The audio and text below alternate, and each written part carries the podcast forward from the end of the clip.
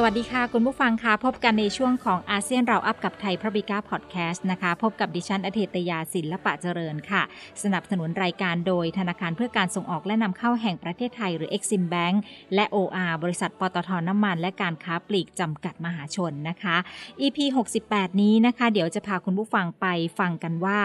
ลาวยังน่าลงทุนอยู่หรือไม่นะคะ ไปดูกันว่าเส้นทางรถไฟลาวจีน ที่ตอนนี้ถึงแม้จะยังเปิดไม่ถึงจีนเพราะเขายังปิดประเทศอยู่ล็อกดาวอยู่เนี่ยนะคะ คนที่แห่แหนกันไปเนี่ยนะคะ เป็นนักธุรกิจเป็นนักท่องเที่ยว หรือว่าช่องทางในการที่เราจะไปทำธุรกิจตรงนั้นเนี่ยมันจะมีโอกาสมากน้อยขนาดไหน ความเสี่ยงในการทำธุรกิจในลาวตอนนี้จะเป็นอย่างไร มีโอกาสหรือมีความเสี่ยงสูงไหมแล้วก็จะบริหารจัดการความเสี่ยงนี้อย่างไร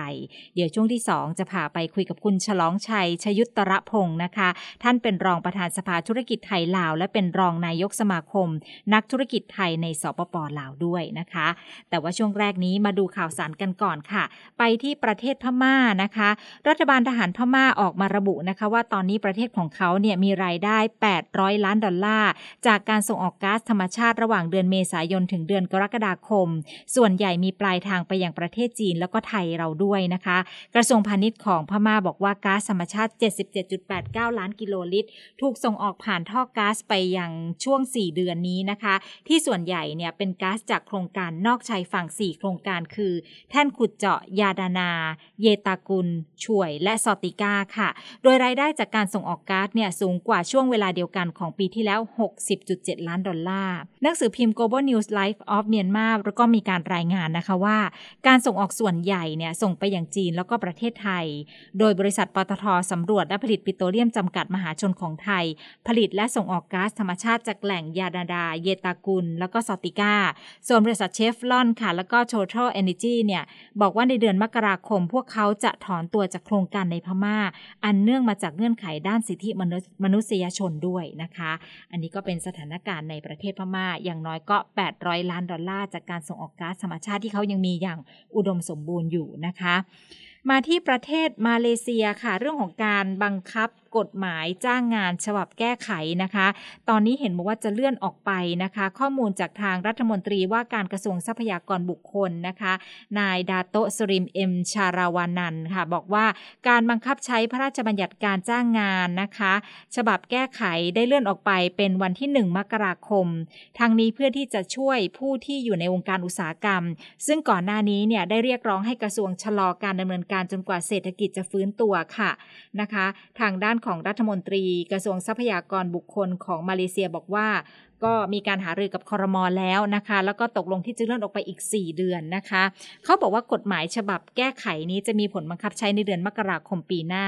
ด้วยวิธีใดวิธีหนึ่ง เพื่อให้เวลาในการแก้ไขปัญหาการขาดแคลนแรงงานนะคะ แต่ว่ารัฐบาลก็ได้ประกาศก่อนหน้านี้ว่า พรบการจ้างงานฉบับแก้ไขเนี่ยซึ่งจะมีผลให้ชั่วโมงการทำงานรายสัปดาห์ลดลง 48 เป็น 45 ชั่วโมง แล้วก็จะเริ่มบังคับใช้ตั้งแต่วันที่ 1 กันยายน หลังจากที่มีการแก้ไขตัว Employment ACT นะคะเป็น Employment Act 1955 ซึ่งมีวัตถุประสงค์เพื่อปกป้องสวัสดิภาพของคนงาน และสอดคล้องกับอนุสัญญาองค์การแรงงานระหว่างประเทศหรือว่า ILO ด้วยนะคะ การแก้ไขกฎหมายนี้ยังช่วยให้พนักงานสามารถทำงานชั่วโมงที่ยืดหยุ่นได้ แล้วก็สามารถเลือกสถานที่เวลาและจำนวนวันทำงานได้ด้วยนะคะ รัฐมนตรีกระทรวงทรัพยากรบุคคลของมาเลเซียบอกว่า ชั่วโมงการทำงานที่ลดลงเนี่ยควรจะนำไปใช้กับแรงงานข้ามชาติด้วยนะนะคะ ท่านบอกอย่างนี้ค่ะบอกว่า เมื่อพูดถึงคนงาน เราไม่สามารถเลือกปฏิบัติระหว่างแรงงานท้องถิ่น หรือว่าแรงงานต่างชาติได้ เรากำลังพยายามอย่างเต็มที่ที่จะ ออกจากเทียสามก็คือรายงานการค้ามนุษย์ประจำปีของกระทรวงการต่างประเทศสหรัฐ และหลีกเลี่ยงการบังคับใช้แรงงานด้วยนะคะ อันนี้เป็นความเคลื่อนไหวล่าสุดของกฎหมายจ้างงานฉบับแก้ไขของมาเลเซียตกลงเลื่อนเป็น 1 มกราคม 2566 ค่ะมาที่ประเทศเวียดนามนะคะก็มีข่าวว่าตอนนี้เขาจะตั้งกลุ่มเศรษฐกิจทางทะเลนะคะ จะตั้งให้ได้ภายในปี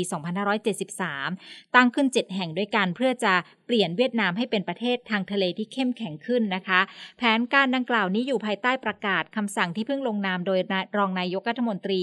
ของเวียดนาม ซึ่งอนุมัติโครงการพัฒนาคลัสเตอร์เศรษฐกิจทางทะเลที่จะผลักดันเวียดนาม ให้เป็นศูนย์กลางเศรษฐกิจทางทะเลที่แข็งแกร่งภายในปี 2573 เป็นการยืนยันจากนายกรัฐมนตรี รองขออภัยค่ะ รองนายกรัฐมนตรีเลหวานฉันนะคะ โครงการนี้มีเป้าหมายเพื่อที่จะสร้างกลุ่มเศรษฐกิจทางทะเล 7 แห่งนะคะในอีก 10 ปีข้างหน้า ในพื้นที่ชายฝั่งทะเลที่มีข้อได้เปรียบ แล้วก็จะมีการพัฒนาศูนย์เศรษฐกิจทางทะเลชั้นนำ3-4 แห่งในภูมิภาคเอเชียตะวันออกเฉียงใต้ด้วยนะคะคลัสเตอร์นะคะที่มันจะเกิดขึ้นเนี่ยเขาบอกว่าจะให้ความสำคัญกับการบริการ ผลิตภัณฑ์ที่สร้างมูลค่าเพิ่ม ดึงดูดองค์กรขนาดใหญ่ แล้วก็โครงการที่ใช้เทคโนโลยีสูง เพื่อสนับสนุนการเติบโตที่เป็นมิตรต่อสิ่งแวดล้อม แล้วก็ปกป้องสิ่งแวดล้อมทางทะเล และเศรษฐกิจทางทะเลด้วย ส่วนคลัสเตอร์เศรษฐกิจนะคะ ก็จะมีส่วนช่วยในการรวม แล้วก็เสริมสร้างการป้องกัน และความมั่นคงของชาติ ในทะเลและหมู่เกาะต่างๆ ด้วยนะคะ นอกจากนี้การพัฒนาการท่องเที่ยวทางทะเล และก็เกาะถือว่าเป็นหนึ่งในลำดับความสำคัญสำหรับการใช้ประโยชน์จากศักยภาพ และก็จุดแข็งของทรัพยากรการท่องเที่ยว ในแต่ละภูมิภาค แล้วก็ชายฝั่งทั้งหมดของเวียดนาม อย่างมีประสิทธิภาพด้วยนะคะ ทางด้านของเวียดนามเขาก็เน้นย้ำค่ะว่าความสำคัญของการพัฒนาเศรษฐกิจการท่องเที่ยวด้วยศูนย์กลางการท่องเที่ยวเชิงนิเวศ และการพักผ่อนคอมเพล็กซ์นะคะ แล้วก็รีสอร์ททางทะเล และเกาะที่ได้มาตรฐานระดับสากลในกลุ่มต่างๆ ในภาคกลาง พื้นที่ชายฝั่งตะวันตกเฉียงใต้ และพื้นที่อื่น ๆ ที่มีเงื่อนไขเหมาะสมนะคะ อันนี้ก็จะทำให้เศรษฐกิจของเวียดนามนั้นมีความแข็งแกร่งขึ้นนะคะ โดยเฉพาะกลุ่มเศรษฐกิจทางทะเลในปี 2573 นะคะ อีก 7 แห่งด้วยกัน ที่จะเปลี่ยนเขาเนี่ยเป็นประเทศทางทะเลที่เข้มแข็งอีกประเทศหนึ่งค่ะ ก็เป็นความเคลื่อนไหวนะคะของอาเซียนในช่วงที่ผ่านมานะคะ เอาละค่ะช่วงนี้เดี๋ยวเราจะไปคุยกันนะคะกับทางรองประธานสภาธุรกิจไทยลาว คุณฉลองชัย ชยุตรพงศ์ไปฟังกันว่าลาวยังน่าลงทุนอยู่หรือไม่ค่ะ สวัสดีค่ะ คุณฉลองชัยคะ ครับ สวัสดีครับ ค่ะ วันนี้นะคะเราจะคุยกันหลายมุมเลยนะคะ แต่ว่าประเด็นรวมๆอยู่ที่ว่าสปปลาวยังน่าลงทุนอยู่หรือไม่นะคะ อาจจะวิเคราะห์ ข้อมูลจากหลาย ๆ ด้านด้วยกัน ทั้งพฤติกรรมผู้บริโภคกำลังซื้อ รวมถึงภาวะเศรษฐกิจของสปปลาว แล้วก็เส้นทางรถไฟลาวจีนที่เกิดขึ้นเนี่ยกระตุ้นเรื่องของเศรษฐกิจ แล้วก็การลงทุนในลาวได้มากน้อยขนาดไหนนะคะ คุณฉลองชัยคะณปัจจุบันนี้นะคะณปัจจุบันนี้หลังจากโควิด แล้วเนี่ยสถานการณ์ที่สปปลาวในภาพรวมเป็นยังไงบ้างคะ ครับผมยินดีครับ ผมฉลองชัยนะครับ ถ้าหากจะระบุในสถานการณ์โดยรวมบางทีมันอาจจะกว้างหน่อยนะครับ แต่ผมอาจจะพูดกว้างก่อนถ้าหากว่าอยากรู้ประเด็นไหนเนี่ย ก็ลองถามดีเทลลงมาได้นะครับ โอเคในเรื่องสภาวะเศรษฐกิจโดยรวมเนี่ยคือว่าหลังจากโควิด มาแล้วเนี่ยที่ผมจะพอจะพูดได้ว่าน่วมกันแล้วก็หนักกัน ไม่ว่าทุกประเทศรวมถึงประเทศลาวเราด้วยนะครับก็ในเรื่องของเชิงธุรกิจแล้วเนี่ย ถ้าหากว่าเปรียบเทียบเป็นตัวเลขเลยเนี่ย เดิมทีก่อนโควิดเนี่ย เรียกได้ว่าอาจจะมีการเทรดดิ้งร้อยเปอร์เซ็นต์หลังจาก after covid แล้วเนี่ยอย่างเช่นธุรกิจใหญ่ๆในบางตัวเนี่ยลดลงมาเหลือ 20-30เปอร์เซ็นต์นะครับ หมายถึงว่าหายไป 80-70เปอร์เซ็นต์ครับในมุมที่การหายไปนะครับแต่บนความโชคดีของลาวนิดหน่อยนะครับ หลังจากช่วงโควิด เป็นช่วงเวลาเดียวกันที่ประเทศลาวนี้ได้เปิดตัวรถไฟฟ้าความเร็วสูง ซึ่งค่อนข้างจะ กระตุ้นหรือว่าค่อนข้างจะเป็นตัวชุด หรือตัวดึงเศรษฐกิจทางลาวขึ้นมาดีพอสมควรครับคุณอ้อมครับอืมขึ้นมานี่หมายถึงว่าทุก ๆ ด้านหรือว่าเฉพาะธุรกิจที่เกี่ยวเนื่องกับเส้นทางรถไฟนี้คะโอ้แน่นอนครับเวลาในในในส่วนตัวทุกวันนี้ก็คือว่าในความเห็นผมเนี่ยก็คือว่าเวลามันขึ้นมันขึ้นทั้งกระดานนะครับ แต่ในส่วนการที่ขึ้นนี่ก็คือว่าภาคบริการในเรื่องของโดยเฉพาะด้านท่องเที่ยวเนี่ย จะเป็นได้รับเป็นสิ่งที่ได้รับผลในมุมบวกที่ค่อนข้างจะใกล้เคียงแล้วก็มากที่สุดนะครับคุณอ้อมจะเห็นได้ว่าเออก่อนมีข่าวการเปิดเนี่ยเห็นได้ว่าค่อนข้างมีชื่อดังพอสมควรแล้วคนไทยนี่ก็มีความตื่นเต้นไปด้วยนะครับแล้วหลังจากที่เปิดมาเปิดรถไฟเสร็จแล้วเนี่ย ก็ประเทศลาวก็ทำการเปิดประเทศเนอะหลังจากเปิดประเทศเนี่ยเห็นได้ว่า ณปัจจุบันเนี่ยสัดส่วนของคนไทยที่ใช้รถไฟ เพื่อไปเที่ยววังเวียงกันหลวงพระบางเนี่ย ผมว่าดีไม่ดีนี่มากกว่าที่คนลาวจะใช้รถไฟที่ซ้ำไปครับก็ก็ทะลักทะล้นเลยเนาะถึงมีดราม่าเรื่องตั๋วยืนอะไรเกิดขึ้นด้วยค่ะถูกต้องครับอันนี้อันนี้ขนาดว่าเรายังไม่เปิดไปจีน ปือจีนยังไม่เปิดแหละ ถ้าเกิดจีนเปิดอีกอ้อมว่าน่าจะทะลักทะล้นกว่านี้ไหมคะ คุณฉลองชัยโอ๊ยแน่นอนเลยครับค่ะเพราะว่าเอ่อบางบางบางคนก็ผมมองว่าเขามองว่าอย่างนี้ฮะ ผมว่าถ้าเกิดจีนเปิดจริงๆเนี่ยผมไม่ค่อยกังวลว่าคนไทยจะทะลักไปจีนนะนะครับค่ะผมว่าคนจีนนะครับจะเป็นตัวเด่นในการที่จะทำให้รถไฟสายดังกล่าวเนี่ย เล็กไปเลย หรือว่าที่นั่งมันไม่พอไปเลยนะครับอ๋อเพราะว่าคนจีนขยับมาทีนึงอะสัดส่วนของคนจีนเนี่ย คงจะเบียดคนไทยกระเด็นหรือหายไปเลยอะผมว่านะเขาจะเข้ามาถึงแค่ลาวหรือเขาจะข้ามมาถึงไทยด้วยคะถ้าเป็นมุมเรื่องท่องเที่ยวถ้าเขาจะใช้เส้นรถเอ่อรถไฟเส้นทางนี้ค่ะอ๋อโอเคเอ่อ ในในปัจจุบันพอดีผมทำธุรกิจอยู่หลายประเทศนะแล้วก็ค่ะมีเพื่อนทางจีนด้วยเหมือนกันเนี่ยค่ะเอ่อผมเชื่อว่าสมมุติว่าคนจีนเนี่ยเอ่อเดินทางจากจีนเข้ามาที่ลาวเนี่ยค่ะแล้วจะทะลุไปไทยเนี่ยสมมติว่าเดินทางเข้ามาคนจีนร้อยเปอร์เซ็นเนี่ยอืผมว่าเขาจะ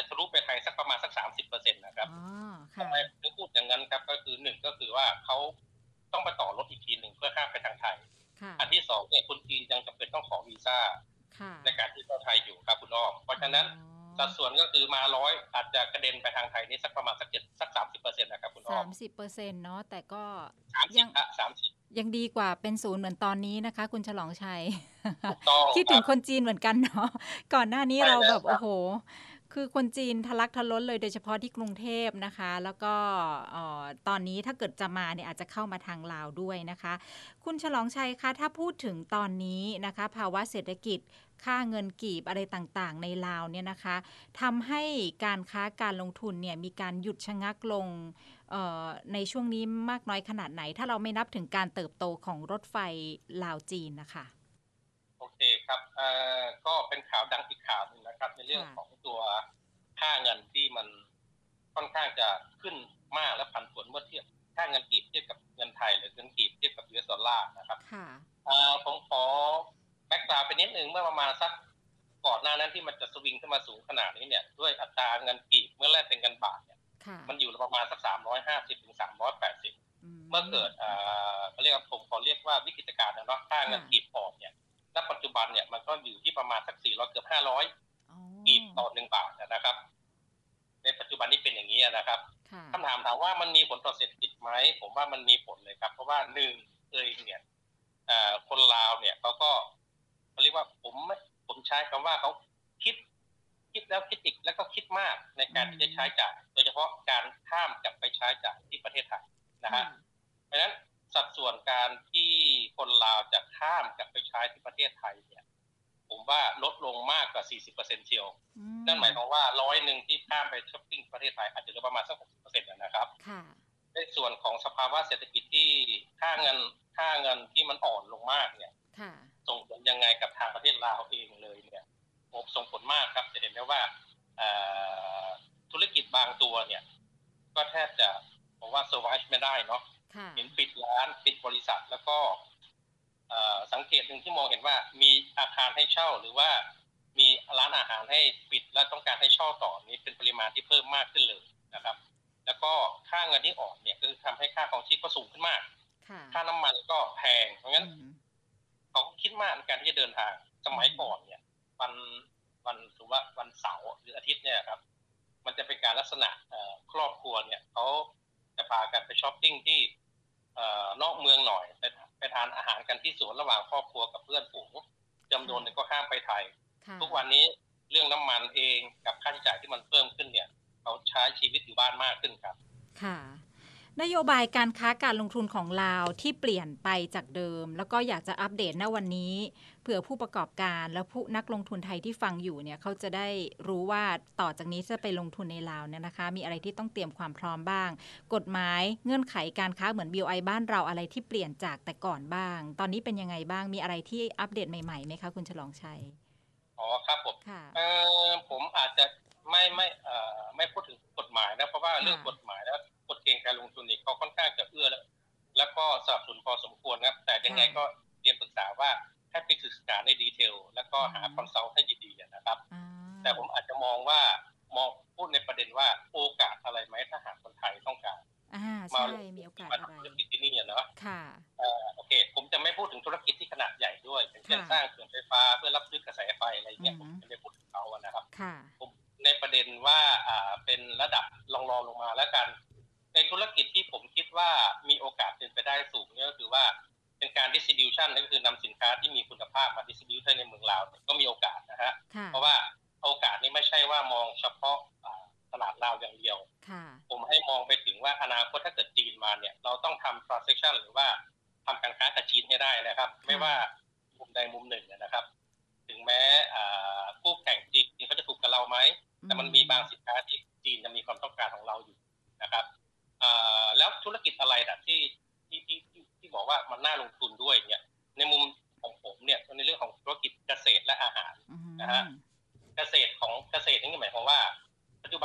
ก็เป็นประเทศที่เป็นประเทศเกษตรเกษตรกรรมอะนะครับค่ะแต่เกษตรกรรมของที่ลาวเนี่ยคือเขาก็ปลูกตาม หรือก็ทำเกษตรตามเอ่อวิถีชาวบ้านของเขาอะนะครับค่ะแล้วคนไทยเนี่ยประเทศไทยเนี่ย มีเรียกว่าอะไรมีมีเทคโนโลยีในการที่จะทำการเกษตรเนี่ยงั้นเป็นโอกาสที่ดีที่คนไทยเนี่ยอ่าอาจจะมาหานักลงทุนหรือจอยเวนเจอร์กับ local ของลาวเองเนี่ย แล้วช่วยเขาพัฒนาการเกษตรขึ้นมาอืมแต่นะครับผม ไม่อยากให้หยุดแค่การเกษตรอ่าอย่างเดียว ผมอยากให้มองก้าวไปถึงว่านำสิเอ่อนำผลผลผลิตทางการเกษตรนั้นไปแปรรูปอืมการแปรรูปนี่ก็ถ้าแปลที่ลาวได้ก็แปรรูปที่ลาวได้ แต่ถ้าค่ะเกิดว่าที่ลาวในยสถานที่หรือโรงงานยังไม่มีเนี่ย ผมแนะนำในส่วนตัวผมเนี่ย ก็ให้นำกลับไปประเทศไทย แล้วก็แปรรูปที่ประเทศไทยซะอืมแล้วก็ค่อยนำกลับมาจัดจำหน่ายที่ทั้งไทยเองที่ลาวเอง แล้วสักวันหนึ่งที่ตลาดจีนเปิดมาเนี่ยมันก็เป็นโอกาสของเราที่จะ สามารถส่งสินค้าของเราไปที่จีนได้นะครับค่ะเอ๊ะถ้าเกิดเราจะไปตั้งโรงงานแปรรูปอยู่ในลาวตอนนี้มันมีข้อจำกัดอะไรบ้างคะจริงจริง ๆ มันไม่มีข้อจำกัดหรอกครับค่ะในในในในแง่การส่งเสริมการตั้งโรงงานที่ลาวเนี่ยทางรัฐบาลลาวนี่เขาสนับสนุนดีนะครับค่ะแต่มันไม่ได้มันมันเป็นมันเป็นอ่าการส่งเสริมทางภาครัฐ เพื่อ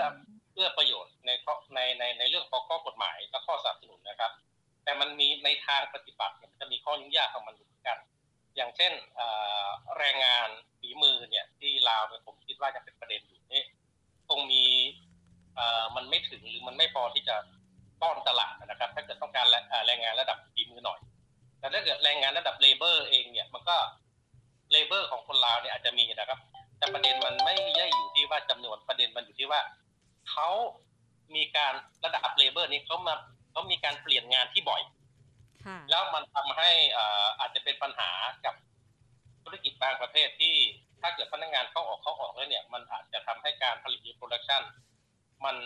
มันไม่สม่ำเสมอเท่าไหร่นะครับค่ะในหนึ่งในส่วนที่สองเองเลยเนี่ยก็คือในเรื่องของตัว facility ทางด้านเอ่อการขนส่งอะนะครับ ถ้าเกิดมาตั้งโรงงานที่นี่แล้วแน่นอนโรงงานเนี่ยก็ต้องหลังจากผลิตออกมาแล้วเนี่ย ก็ต้องมีการจัดจำหน่ายจัดจำหน่ายนี่ก็เรื่อง ก็มองไปถึงว่าการขนส่งค่ะถึงแม้อ่าทำไมผมอยากให้มองอย่างนั้นครับเพราะว่าต้นทุนการขนส่งเมื่อเทียบกับเมืองไทยแล้วเนี่ยคือที่ลาวนี่สูงกว่าอืมงั้นเวลาเรามองธุรกิจเราต้องมองธุรกิจทั้งลูกผลิตแล้วก็จัดจำหน่ายกระทั่งสินค้านั้นถึงมือลูกค้านะค่ะเราผมไม่อยากให้คิดเฉพาะการผลิตแล้วมันถูกกว่า เอาเป็นว่าพอการจัดจำหน่ายแล้วมันก็เอ่อทำให้ค่าขนส่งมันแพงกว่าเนี่ยคือผมอยากให้คิดทั้งรวมทั้งทั้งตั้งแต่ต้นน้ำยันปลายน้ำจนถึงมือลูกค้าด้วยอะนะครับค่ะดังนั้นก็ประเด็นในเรื่องของตัวแรงงานฝีมือนี่อาจจะยังหายากอืมแล้วก็อ่าระดับแรงงานที่เป็นเลเบอร์หรือกรรมกรเนี่ยครับว่าต้องควบคุมเขาให้ดีครับอืมแล้วก็อ่าประเมินศักยภาพของเขาให้ดีครับทำไมถึงคุณพูดศั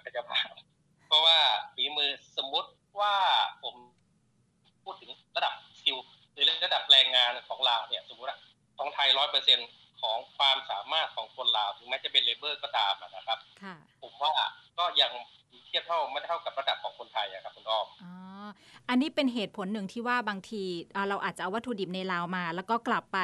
ทำโรงงานแปรรูปในบ้านเรา แล้วก็กลับเอามาจำหน่าย แล้วก็ส่งต่อไปยังจีน ถ้าผ่านทางสปปลาวในอนาคตถ้าจีนเปิดใช่ไหมคะ อันนี้คือใช่จะครับแก้ไขปัญหาแรงงานที่แรงงานใช่ครับฝีมือไม่เพียงพอต่อตลาดนะคะใช่ครับมอันนี้ะคืออันนี้คือความเห็นของผมนะครับอืมค่ะแต่แต่ทั้งนี้ทั้งนั้นในสิ่งที่ผม พูดไปและความเห็นที่ผมพูดไปเนี่ย มันมีสิ่งที่ชาเลนจ์เราอยู่นะครับว่า พอเรามันมีการขนขนสินค้าข้ามประเทศเนี่ย มันก็ต้องมาพูดกันว่ามันมีเรื่องของภาษีหรือ FTA ที่ต้องเสียภาษีไหมไม่ใช่ว่าข้ามไปโรงงานไทยแต่พอข้ามไปข้ามกลับสองเที่ยวเนี่ยทำให้ต้นทุนโดยรวมมันเพิ่มขึ้นนะครับ อันนี้ต้องแก้กันทั้งระบบนะครับ ค่ะอ๋ออันนี้ต้องดูด้วยเนาะเพราะว่ามัน มันเป็นอะไรนะเขาเรียกว่าเป็นข้อกำหนดของการค้าระหว่างประเทศด้วย ซึ่งมันอาจจะมีช่องว่างตรงนี้อาจจะทำให้ผู้ประกอบการเสียเปรียบได้นะคะค่ะใช่ครับค่ะคุณฉลองชัยคะถ้าพูดถึงนอกเหนือจากเกษตร อาหารแปรรูปต่างๆ แล้ว ธุรกิจภาคอื่น ๆ ที่ตอนนี้ยังน่าเข้าไปลงทุนในลาว แล้วก็จะมีข้อจำกัดน้อยความเสี่ยงน้อยเนี่ยยังมีอะไรบ้างคะเออคุณป้อมครับเออพูดถึงความเสี่ยง คือโอกาสมีครับแต่ขออนุญาตพูดถึงความเสี่ยงก่อนเนาะโอกาสมีแต่ความเสี่ยงก็ถือว่าสูงไหมคะในส่วนตัวผมเองเนี่ยครับผมว่าความเสี่ยงสูงนะถือว่าสูงค่ะครับผมในส่วนตัวผมว่าสูงแต่แต่ในส่วนตัวผมเองเนี่ย ผมก็ไม่อยากให้คนกลัวว่าความเสี่ยงสูงแล้วก็กลัวนะ ผมเองคนหนึ่งที่ความเสี่ยงสูง แต่ถ้ามีวิธีจัดการของมัน แล้วโอกาสในการที่ทำธุรกิจมีถึงแม้เสี่ยงสูงเนี่ยในส่วนตัวผมก็คิดว่าเป็นสิ่งที่น่าลงทุนนะครับ ค่ะ เสี่ยงสูงอย่างที่ว่าอย่างเช่นอะไรคะที่มันจะเป็นความเสี่ยงของทุกธุรกิจที่จะเข้าไปในลาวอะค่ะอ๋อโอเค ความเสี่ยงแบบที่สามารถที่เป็นเห็นกันเนื้อๆตอนนี้เลยก็จะเช่นว่าในเรื่องของค่าเงินกีบที่มีค่าอ่อนตัวลง ซึ่งมีแนวโน้มก็อ่อนตัวไปเรื่อยๆนะครับผมยกตั วอย่างนะครับว่า สมมติว่าตอนเรานำสินค้าเข้ามาหนึ่งบาทต้นทุนของเราสามร้อยห้าสิบาทให้สามร้อยห้าสิบใช่ไหมฮะสามร้อยห้าสิบต่อขีดแล้วคราวนี้เมื่อเรานำเข้ามาเสร็จเนี่ยเวลาเราจำหน่ายเนี่ย เราต้องอ่าพอเราเรานำเข้ามาณเดวันใช่ไหมฮะพอนำเข้ามาเดวันคือหนึ่งบาทต่อสามร้อยห้าสิบแล้วนำสินค้าเข้ามา แล้วคราวนี้ดีลเราที่เขาจะครบจ่ายถือว่าอีกสามสิบวันหรือหกสิบวันข้างหน้าถือว่าค่าเงินมันขึ้นไปเป็นสี่ร้อยอย่างนี้แสดงว่า ในในในค่าเงินที่มันขึ้นไปก็คือ ห้าสิบต่อสามร้อยนี่เปอร์เซ็นต์มันก็สูงแล้ว ต้องให้มั่นอกมั่นใจนะครับว่าเปอร์เซ็นต์หรือมาจิ้นในราคาขายของเราเนี่ยออกมาเนี่ยกำไรของเราเนี่ยจะสามารถ cover กับตาความเสี่ยงของตาแลกเปลี่ยนนะครับ อันที่หนึ่งจุดนะฮะอันที่สองด้วยเนี่ยคือว่าต้องบริหารไอ้ตัวเงินตาต่างประเทศให้ดีนะครับเพราะว่าเรานำเข้ามาเนี่ยสิ่งที่เขานำเข้ามาเนี่ยเขาต้องใช้เงินเงินบาทแล้วก็เงิน US ดอลลาร์ซึ่งการแลก US ดอลลาร์กับแลกบาทที่เนี่ยอัตราแลกเปลี่ยนที่สูงขึ้นมากยังไม่ พอเนี่ย ยังคำนึงถึงปริมาณที่จะหาแลกด้วย หมายความว่าบางครั้งเนี่ยเราก็ต้องรอคิวถือว่าเรายื่นยื่นแปลว่าเราขอชำระค่าสินค้าประมาณสองแสนเหรียญเนี้ย ซึ่งเราก็ต้องยื่น requirement ไปก่อน แล้วทางธนาคารอาจจะจัดสรรให้ได้ในเวลาใช้เวลาวันหนึ่งสองวันหรือสามวัน ในส่วนนี้ต้องบริหารให้ดีนะครับ ค่ะ แต่ว่าเงินหยวนกับเงินบาท ถ้าเกิดเป็นการค้าการขายของภาคธุรกิจก็ยังไม่นิยมใช่ไหมคะ ก็ยังใช้กีบกับดอลลาร์อยู่หรอคะ คุณฉลองชัยคะที่ลาวอ๋อเออคืออย่างนี้ครับ ในชีวิตประจำวันเนี่ยในชีวิตประจำวันก็คือใช้กีบก็ได้ใช้บาทก็ได้ใช้ดอลลาร์ก็ได้ แต่ส่วนใหญ่นี่คือประชาชนธรรมดาเนี่ยจะเคยชินกับการใช้กีบกับใช้บาทนะฮะเพียงแต่คนระดับกลางและสูงเนี่ยก็จะถือ US dollar ไปด้วยนะครับ แต่ผมพูดตะกี้นี้ก็คือว่าในอัตราแรกในที่ว่าเงินตราต่างประเทศกรณีแบบซื้อขายกันระหว่างประเทศเหมือนที่ว่าผมนำเข้าสินค้าจากไทยมาเนี่ยผมต้องชำระโรงงานฝั่งไทยเนี่ยเป็นบาทหรือเป็นดอลลาร์นะครับคุณอ้อมเพราะฉะนั้นความเสี่ยงมันก็คือเสี่ยงที่หนึ่งอัตราแลกเปลี่ยนที่ทำเงินกีบมันออกมันเคลื่อนไหวแรงเนาะคือว่าเราหาเงินบาทไม่ได้ หรือหาเงินดอลลาร์ไม่ได้มันหมายถึงอย่างนั้นนะครับคุณอ้อม ทั้งกีบ ทั้งบาท ทั้งดอลลาร์ที่มันเคลื่อนไหวแรงๆนี้มันก็จะเหวี่ยงไปหมดเลยนะคะ ส่วนต่างที่มันจะเกิดขึ้นบางทีมันก็กะเกณฑ์ไม่ได้เนาะมันก็คือผลกำไรทั้งนั้นใช่ไหมคะค่ะใช่ครับค่ะจะเห็นจะเห็นได้ว่าคนทำธุรกิจที่ลาวตอนนี้ที่ที่พวกเราคุยกันเนี่ย ไม่ใช่เราไม่ได้มาคำนึงถึงเฉพาะ margin กับจะหาลูกค้ายังไงด้วยเนี่ย เราต้องมา concentrate ที่อัตราแลกเปลี่ยนด้วยครับว่าวันนี้มันจะสกิลแรงแค่ไหน พอสวิงไปแรงแค่ไหนเราต้องไปมองหาด้วยว่าเราจะหาเงินตราต่างประเทศได้ไหมด้วยครับคือสองประเด็นนี้ด้วยเออเนาะพลังงานพลังงานล่ะคะ คุณฉลองชัยที่ขาดแคลนอยู่ในตอนนี้นะคะ อันนี้เป็นความเสี่ยงอย่างหนึ่งด้วยไหมคะน้ำมงน้ำมันทั้งหลายอ๋อในสถานการณ์เมื่อประมาณสักประมาณเกือบสองเดือนที่แล้วหรือสองเดือนที่แล้วเนี่ยจะเป็นประเด็นครับแต่ตอนนี้ไม่ใช่ปัญหาแล้วครับก็ในเรื่องของตัวน้ำมันที่บอกว่าเข้าคิวกันเติมน้ำมันหรืออะไรยังไงเนี่ย ได้ถูกโซฟไปแล้วณปัจจุบันนี้ก็สามารถหาเติมได้ง่ายตามปกติแล้วครับคุณอ้อมค่ะนะคะแต่ราคาเท่านั้นเองครับที่เป็นปัญหามันขึ้นไปเลยขึ้นไปสูงมากค่ะ ระบบสาธารณูปโภคล่ะคะแล้วระบบสาธารณูปโภคหมายถึงไฟน้ำแล้วก็ถนนใช่ไหมครับ ใช่ค่ะการขนส่งต่างๆ อ๋อไฟน้ำถ้าเกิดว่าอยู่ในสภาพในดาวทาวหรือซิตี้เนี่ยตัวน้ำตัวไฟใช่ไหมค่ะ ครับต้องคำนวณให้ดี ในส่วนตัวถนนเนี่ยก็คือว่าถ้าเกิดถนนเนี่ยสภาพถนนระหว่างจังหวัดคำว่าแขวงต่อแขวงก็คือจังหวัดหรือจังหวัดต่อจังหวัดเนี่ยครับเอ่อก็ยังเป็นปัญหาอยู่ครับ อย่างเช่น มีสภาพถนนที่ไม่ค่อยดีเท่าไหร่อันที่หนึ่งคือแค่อันที่สองก็เนื่องจากมันผ่านหน้าฝนใหม่ๆเนาะมันมีสภาพถนนที่ไม่ดี ทางเหนือก็ก็มีปัญหาในเรื่องของฝนตกมาแล้วก็ถนนหนทางก็ ขาดเป็นช่วงๆไปนะครับเพราะน้ำท่วมเนี่ยครับคุณอ้อมณปัจจุบันนะแต่แต่ในรองเทอมเนี่ยผมคิดว่าเขาก็ไปของเขาได้ แต่ต้นทุนในการขนส่งมันสูงเท่านั้นเอง แล้วก็นานกว่า ที่มันควรจะเป็นเท่านั้นเองครับคุณอ้อมค่ะนะคะก็เป็นปัญหาครับแต่ไม่ใช่ประเด็นใหญ่ค่ะนะคะอันแรกคือความเสี่ยงที่จะต้องระวังให้มากคืออัตราแลกเปลี่ยนทั้งค่าเงินบาทเงินกีบแล้วก็ดอลลาร์นอกเหนือจากนี้มีอะไรอีกไหมคะ อ๋อในส่วนตัวอื่นเองเนี่ยผมคิดว่าอืมมันก็เสี่ยงสูงแต่บางตัวถ้าหากเราเข้าถูกทางในโอกาสมันได้เนี่ย จังหวะในผลตอบแทนบางอย่างมันก็ได้ของมันอยู่นะ ในส่วนตัวของที่ทำธุรกิจมาที่ลาวแล้วก็ที่หลายประเทศเนี่ยครับในส่วนตัวผมนะปัญหามันใช่ความเสี่ยงมันใช่ แต่ถ้ามี solution ที่จะ overcome มันเนี่ย มันเป็นสิ่งที่ไม่ค่อยน่าไม่ได้น่ากลัวขนาดนั้นครับคุณอ้อมค่ะนะคะอ่า ก็ถือว่าลาวยังมีหลายหลายจุดที่น่าสนใจอย่างที่คุณฉลองชัยบอก โอกาสมีแต่ความเสี่ยงก็ถือว่าสูง แต่ถ้ามีวิธีการจัดการแล้วเข้าไปถูกที่ถูกทางถูกเวลา เราก็จะสามารถทำธุรกิจในลาวได้นะคะครับผมว่าได้เลยครับค่ะ คุณฉลองชัยมองมองภาพรวมของ การลงทุนของไทยที่จะเข้าไปในลาวนับจากนี้ยังไงบ้างอะคะอ๋อถ้าเกิดผมมองผมมองนะครับ จากการที่ผมได้อยู่ที่นี่แล้วก็มีเพื่อนๆนักลงทุนที่มาวิสิตผมหลังจากที่ลาวเปิดเนี่ยก็ค่อนข้างตื่นเต้นในการที่จะหาโอกาสนะครับ โดยเฉพาะรถไฟเปิดมาเนี่ยทุกคนก็มองเห็นโอกาสในมุมที่ตัวเองถนัดหรือในมุมที่ตัวเองเคยทำธุรกิจอยู่ ในส่วนตัวผมว่ามันเป็นโอกาสนะถึงแม้ ถึงแม้ ถึงแม้บอกว่าจีนคนจีนจะมาเขาทำธุรกิจได้เก่งกับเราก็ก็ก็ผมเห็นด้วยมาทั้งหมดนะครับ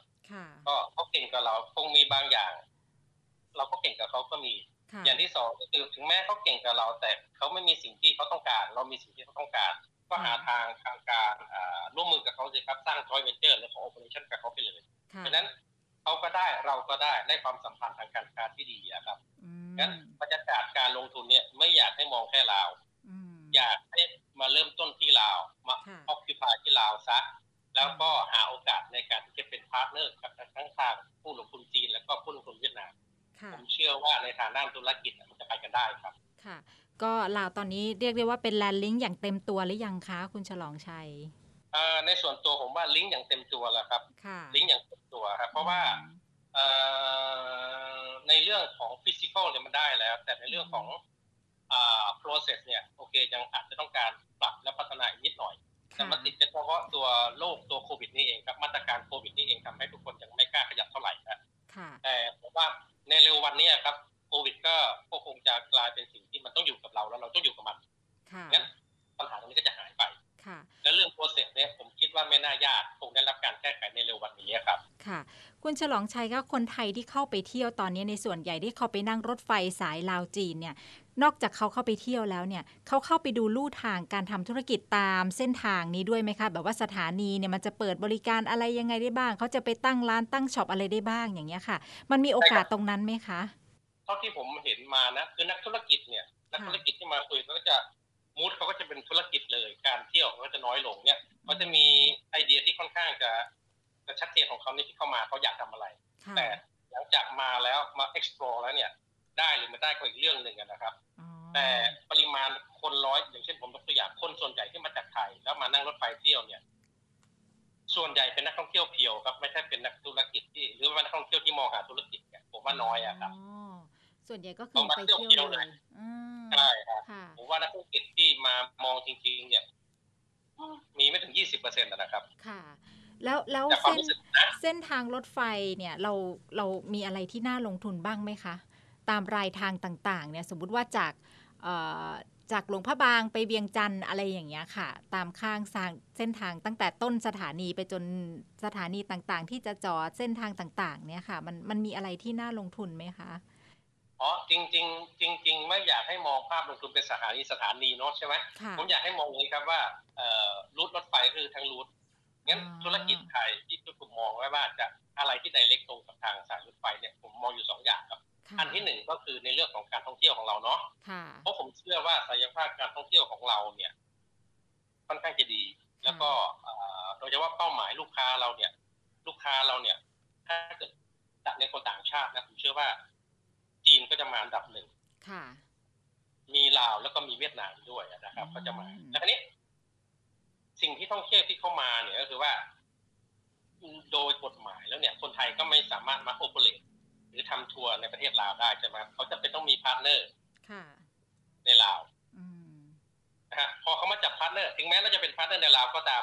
ผมยกตัวอย่างนะครับว่า ผมเชื่อว่าคนจีนเนี่ย เวลาเขาวางแผนมาเที่ยวเนี่ย ผมคิดว่าเขาดอกที่ลาวสองวัน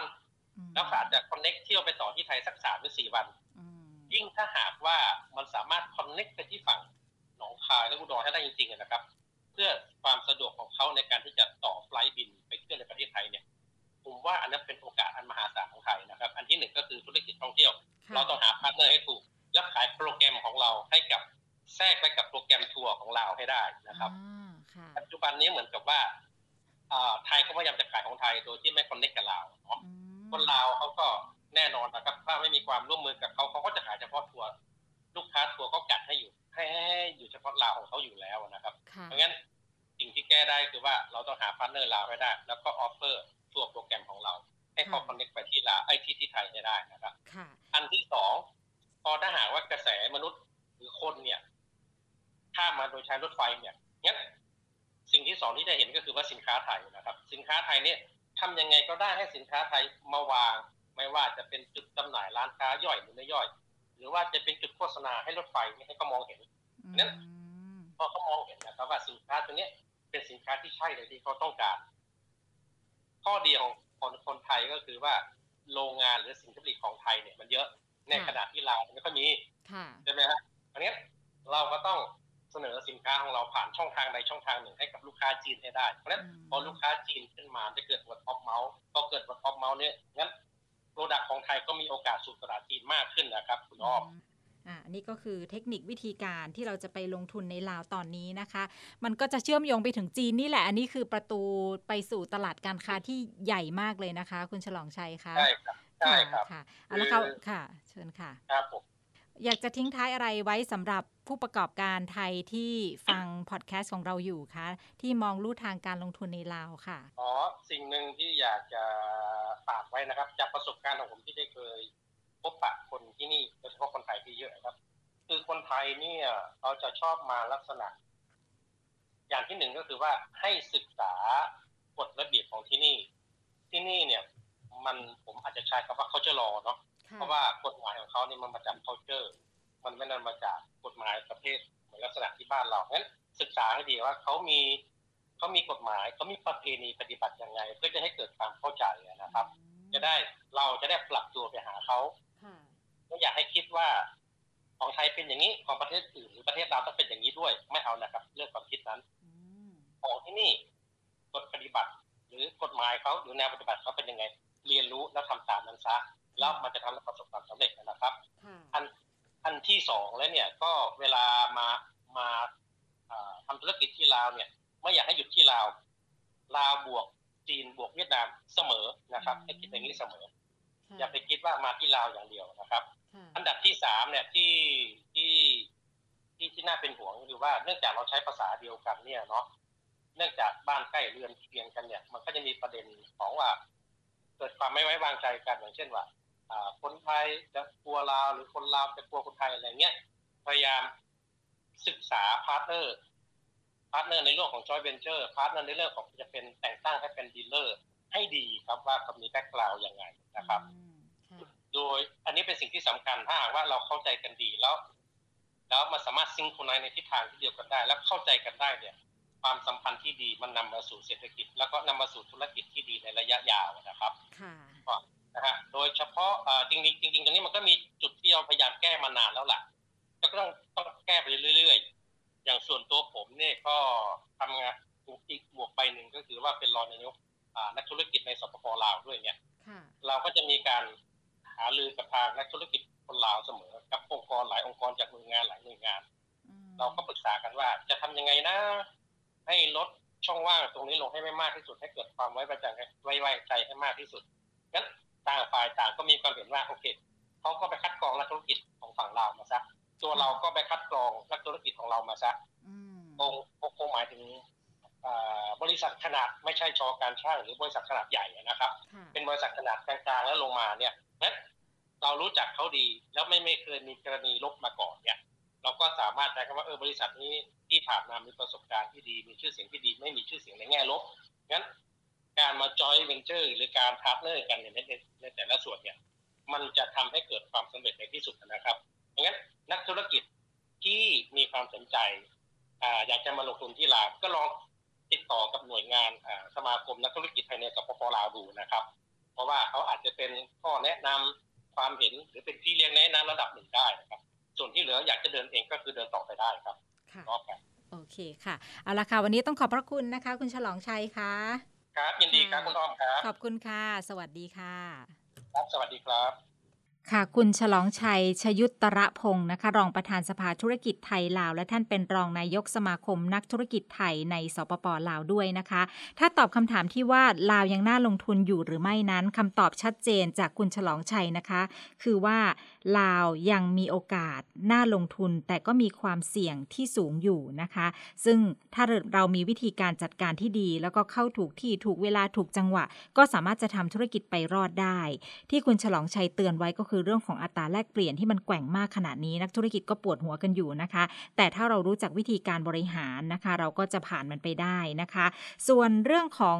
การลงทุนนะคะในเส้นทางรถไฟ ซึ่งตอนนี้ถือว่าลาวเนี่ยเป็นแลนด์ลิงก์อย่างเต็มตัวแล้วนะคะ คุณฉลองชัยมองว่าเป็นเส้นทางที่น่าสนใจค่ะ เขาก็มองว่าตอนนี้ถ้าเกิดคนไทยจะเข้าไปลงทุนต้องศึกษา culture law ของลาวให้ดีๆนะคะ รวมถึงอย่าไปมองว่าลูกค้าของเราคือ คนที่อยู่ในสปปลาวอย่างเดียว ต้องต้องมองไปที่ลาวจีน แล้วก็โยงไปถึงเวียดนามด้วยนะคะ แล้วก็สุดท้ายต้องศึกษาคู่ค้าให้ดีนะคะ ที่เราจะต้องปรับตัวหากันทั้งเรื่องของวัฒนธรรมทั้งเรื่องของธุรกิจทั้งเรื่องของนโยบายต่างๆ ที่จะดึงการลงทุน แล้วก็การเข้าไปลงทุนในสปปลาวด้วยนะคะ วันนี้ต้องขอบพระคุณคุณฉลองชัยที่มาให้ข้อมูลที่น่าสนใจกับนักลงทุนในวันนี้ค่ะ เวลาหมดแล้วนะคะ ขอลาคุณผู้ฟังไปก่อน เดี๋ยวตอนหน้ามาพบกันใหม่นะคะ สวัสดีค่ะ